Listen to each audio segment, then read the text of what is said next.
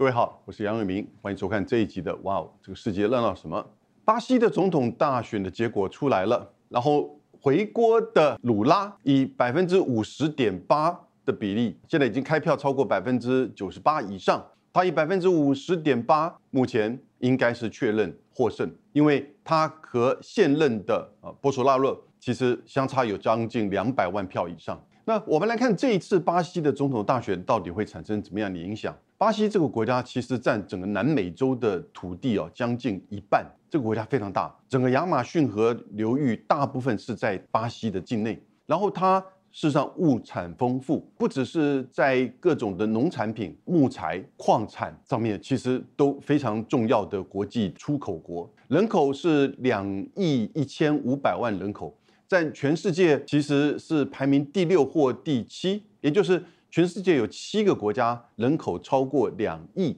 包含印度、中国、美国、巴基斯坦、印尼，还有奈及利亚。巴西的人口大概是排名在第七，可是它在中南美是最重要的国家。它讲葡萄牙语，那当然也是因为过去从葡萄牙的殖民。然后呢，到了十八世纪末的时候呢，开始进行就是独立。在冷战结束之后呢，总统的这个大选，鲁拉其实在两千零三年他就当选过，而且连任，在两千零六年做了两任八年的总统。在他卸任之后呢，他就马上被关起来，因为他被指控贪污。后来经过调查，并没有这样子的实际的这个证据，所以又被释放。可是他的后继者也是属于这个劳工党的，也就是左翼的这个劳工党的。其实到后来虽然是连任，但是被罢免之后呢，就由现任的波索纳洛呢，由他来连任这个总统。波索纳洛是巴西或者是南美的川普，他的这个政策是非常右，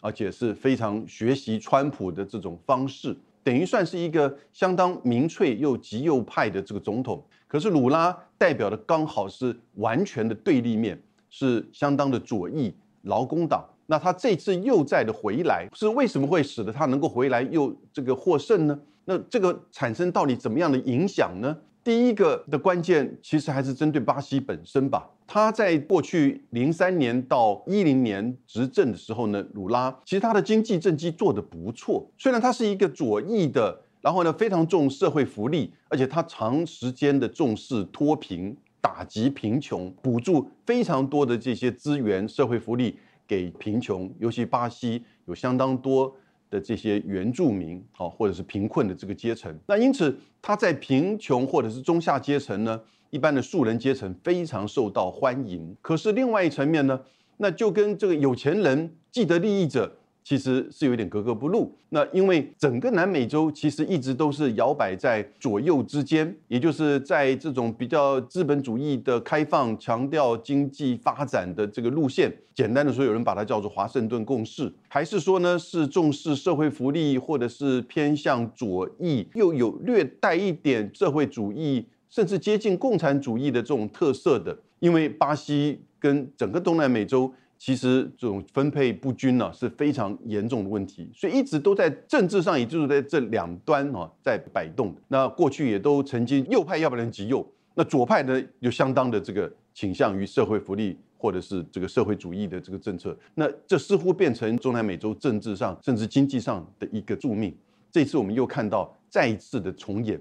鲁拉在我们刚刚讲零三年到一零年的时候，他经济做得不错。可是回顾二零一零年的那个时代，全世界的经济都在往上看，也都做得不错。那以一个大量的这种大宗物资出口国家，像巴西的话呢，不管是比如说黄豆、玉米，或者是牛肉啊、畜牧业，然后呢木材或者是矿产，那都是全世界重要的出口国。所以那个时候呢，全世界的需求高，那这些大宗物资的价格也就不断的在提高。所以呢。嗯，也没有其他的这些问题，因此它的经济就一直做得不错。当然也不能说完全是这样子的因素，可是呢，它鲁拉很成功的就是在于协助一般的庶民阶层生活的这个改善。因此他做了两任下来的时候，虽然被指控他贪污，好像跟他过去的这个为平民、为穷人说话这个身份好像有一点刚好让人家觉得很质疑，但是后来证明他是清白的。所以他又再回来这一次，那这一次现任的这个总统，巴西的这个川普波索纳罗，波索纳罗他又是一个非常民粹，有的时候呢，其实是有一点无厘头。可是他非常重视经济发展，然后呢，他非常反对对于巴西雨林的这种限制的开垦。在他任内这四年，巴西整个雨林的区域，据相关的国际组织的这个研究，开发超过以前四年百分之八十八，几乎是一倍以上的这个速度在进行开发。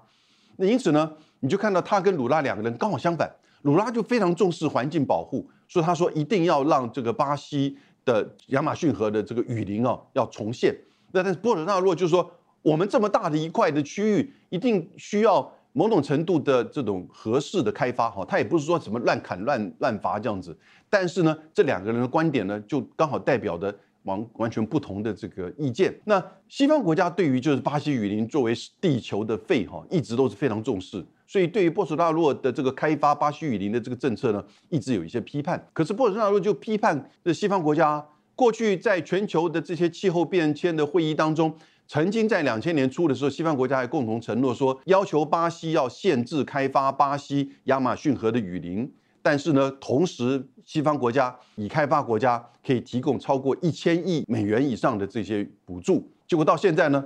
根本都没有达成。所以。这个时候你就看到两个人的政策哈，代表着两个不同的这个政策的方向。那但是各位，在巴西雨林区，在这次的选举，你知道谁获得了大幅的这个领先呢？波索纳罗。因为真正生活在巴西这个亚马逊河区域的人们呢，当然是重视开发，而不希望说被限制他们去开发他们自己的这个，不管是农田也好，还是树木的素材木材的这个砍伐哈，所以也蛮代表的刚好一个相反的意见。那另外一个很重要对巴西的影响，当然也就是经济政策了。鲁拉代表的其实是跟美国的经济政策的这种保持一定的距离，当然跟美国的经贸关系还是非常重要。可是呢，他更重视于对于中下阶层、对于社会福利政策以及在社会的这个再分配上面的这些政策的重视。那因此呢？他可能会在这个政府的资源使用上呢，不会太过于投注在某一些产业的发展或者是补助，因此就会看到在巴西的现有的一些工业或者是说商业利益为主的这些大都市这些居住的人们呢，可能对他的意见就相当的反感，所以两个人的这个票数非常接近。但各位各位理解，巴西的投票是强制性的。也就是说，你一定要去投票。如果你不投票，可能要被罚款，罚多少钱呢？罚大概将近三块钱台币。那所以很多人事实上还是没有去投票。不过投票率是非常高。这种强制性投票，像是巴西、像是澳洲、像是新加坡啊，这也是在民主政治当中还蛮特殊的。不过越来越多国家在参考。那巴西的这个总统制的投票呢，它也是必须要过半。那所以在上一次十月二号的时候的第一次投票，有十一位候选人。那当然这两位波索纳洛跟这个鲁拉，一个占了百分之四十八啊，鲁拉，然后呢，波索纳洛现任的总统呢是百分之四十三。所以这两个人就在昨天进入到了这个第二阶段。那当然只要谁胜出，就取得了这个总统大位。波索纳洛这个后来是以些微哈，虽然超过两百万票以上的这种比数呢，输给了。鲁拉，那除了对巴西这个国家未来的经济社会福利啊，以及对外关系的影响之外，那它的第二个层面的影响就是对整个拉丁美洲，因为拉丁美洲在今年的几个重要的选举当中啊，其实有看到一个趋势，大部分的国家都向左转，包含比如说哥伦比亚、智利、洪都拉斯，在去年前年也分别就有不同的这些国家。那当然，你像委内瑞拉这些都算是这个左翼的这个政府。现在包含南美洲的最大的国家巴西也选出了一个左翼的总统，而且是再回国的鲁拉，它代表着整个巴西的这种政策政治的向左转。那这个我刚刚提过，也就是在过去的巴西的政治跟选举当中，并不是太特殊，因为它的的确确。就是在这个两端，也就是在比较有钱中产阶层跟比较中下庶民阶层之间呢，因为人口都各自的他的这些支持者比较接近都市的或者是乡间的，那因此你看到每一次选举的时候呢，就很难找到那种中间的这些政党或者是说政治人物能够取胜，所以通常要不然就是比较倾向于这些右翼，然后呢倾向于就是开放、重视经济发展、发展程度以及自由主义经济的这样子的做法的，要不然就是社会主义，甚至接近共产主义，然后呢重视庶民阶层的这些社会福利。那当然，他们的政策呢，也就依照他们当初所得到支持的这些政策去推动。可你也知道，当这个政策推动的时候，另外一半就一定会不满意。你去推动一个这种大福利政策的时候呢，那事实上你政府的资源当然就会被稀释到，在影响到可能产业的这个发展。所以呢，比较中产阶级或者都市的人们就觉得说，哎，我的公共建设或者是产业的发展就停顿下来了，没有办法获得。他们的这些经济的改善，因此呢，他们可能在下次选举又不支持现在的这个总统。那同样倒过来也是一样的这个情况。右翼的像是波索纳洛，他非常像川普，而且他说他自己就是川普的这个粉丝。在这一次这个选举当中呢，他其实也学习一个川普可能不太好的这个做法，因为他不断的这个警告，如果这一次的投票如果没有我的得票率没有超过百分之六十，可能。选举制度有问题，会有坐票的这个情况，所以我们接下来这几天会看到波索纳洛他怎么来去回应这一块，因为要到明年的一月一号，新总统鲁拉会上任，所以在这段期间，波索纳罗会不会接受这个选举的这个结果？哈，我想他很难不接受，可是他会怎么去学习川普？也许指控说选举舞弊，或者是说要求重新计票等等之类，这些大概都可以想象得到。可是像川普的另外一面。就是他为什么这一次在整个选举之前呢？他的民调事实上离鲁拉差可能都将近百分之二十。到最后这个选票虽然很接近，可是一个关键的因素就是他在面对疫情以及面对通膨这两大问题，过去这两年来他处理的不好。他面对疫情的时候，就像川普，甚至都说。这个都不一定需要什么打疫苗，不需要戴口罩，不需要做任何的什么等等之类的，使得这个疫情在巴西事实上是扩散的蛮严重的一个情况。那第二个是，他对面对通膨的时候，他也不在意，但是通膨会造成，尤其是这个庶民阶层的生活越来越困难。巴西的通膨也在南北度的当中啊，是相当的严重的。因此，整个社会的经济通膨，然后呢，再加上这个疫情。所以使得现在的总统虽然做了第一任，没有做的太差。我们可能过去在台湾的媒体上看到都是一些他比较民粹，或者是像川普的这种发言。可是，在实际的经济政策政策上，其实他还是一个比较重视经济开放，然后呢产业发展、经济发展。但是呢，他当然对于环境保护以及这个雨林的问题，哈，他大概跟一般的这些国际环保的这个组织是唱反调的。所以。他的这些作为得到了一些支持，在都市都会地区，可是呢，大部分的这些庶民阶层还是怀念鲁拉过去在零三到一零年的时候呢，对于更广大的这些庶民阶层的这个支持。而且虽然是七十七岁的鲁拉，还是有他的这种这个魅力。那他这次又回来，当然。我刚刚提到，除了巴西本身之外，也影响到整个中南美洲。向左转代表了什么意思？代表了这整个中南美洲跟美国的关系可能开始越来越会疏远或者是淡化。还记得在上一次，应该是在洛杉矶，美国自己主办的美洲峰会，事实上很多中南美洲国家选择不去参与，因为美国那个时候主动的把一些国家给排斥掉。那造成一些国家认为说这个不够尊重所有的中南美洲国家，而且有一些国家选出来的新的政府是比较左翼的政府，跟美国呢保持一定的距离。鲁拉都曾经说他会支持一个去美元化的支付系统，而且他对于美国的这个态度隐含的有一些这种批判，他甚至都认为拜登和泽伦斯基这两个人在这一次的俄乌战争当中。也有一定的这个责任，直接都批判拜登跟这个泽伦斯基说战争的爆发，你们这两个这个元首呢，你不能够逃避你们的责任。所以他站在一个比较是跟这个西方的主流，或者是说中南美洲的这个比较右翼的这些观点是不一样的的这个角度。所以鲁拉当然他作为一个左翼的代表。那在现在拉丁美洲向左转的时候呢，他这个时候被选出来，他会成为拉丁美洲向左转的一个代表性的人物，而拉丁美洲从此跟美国的关系呢，也会出现更多的这些摩擦甚至裂痕。第三个层面，我们看到就是它跟中国的关系，因为中国大陆现在在中南美洲的这个贸易量啊是越来越大，甚至大部分，也许除了墨西哥之外，其他大部分国家的现在的第一大贸易伙伴已经是中国，而不是美国了。过去还记得